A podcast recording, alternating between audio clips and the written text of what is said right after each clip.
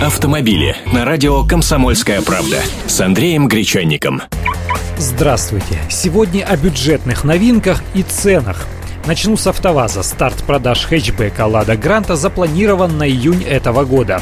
Но цены уже объявлены. Пятидверная модель будет стоить от 314 тысяч рублей в базовом варианте исполнения «Стандарт». В него входит восьмиклапанный двигатель мощностью 87 лошадиных сил и механическая коробка передач.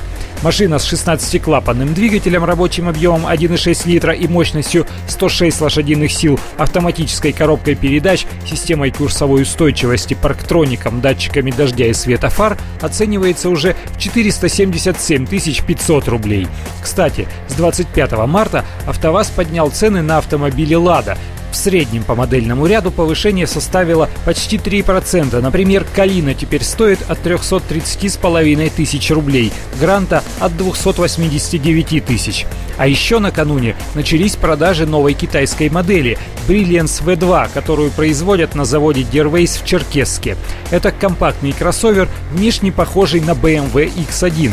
Только это не хищение, а дружественное заимствование, ибо у китайской и немецкой марок в Поднебесной есть крупное совместное производство. Под капотом у V5 110-сильный мотор объемом 1,6 литра, разработанный совместно с Mitsubishi.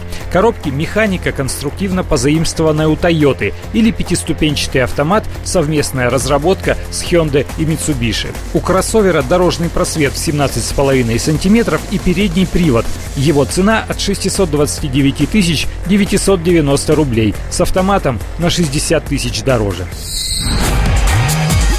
Автомобили с Андреем Гречанником.